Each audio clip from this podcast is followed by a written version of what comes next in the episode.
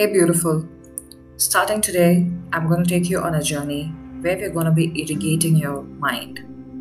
So, this is going to be a set of three, four steps that will go on a series. So, I would like you to set your intention for this activity. So, whatever good things that you want to come in your life, and whatever things that you want in the present moment, it would be great if you can make a list of it and that's where we begin this entire process.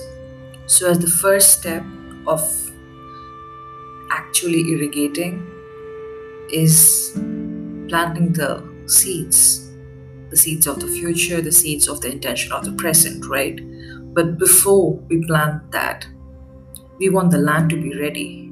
Right now, with all these thoughts and emotions and everything that's going on, we have to ensure that your mind is completely clean, it's completely loud and ready. So close your eyes.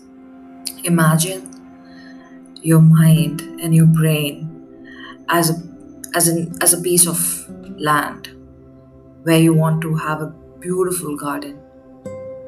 So right now there may be so much weed and it might look infertile.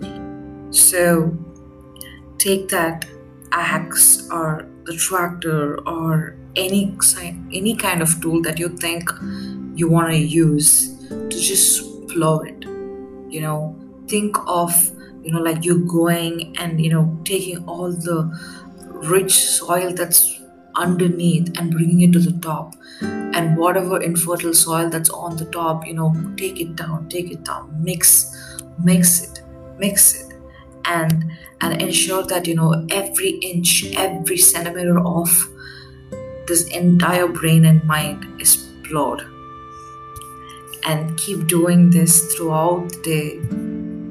And please set your intention until you hear me the next time. This is your host k signing off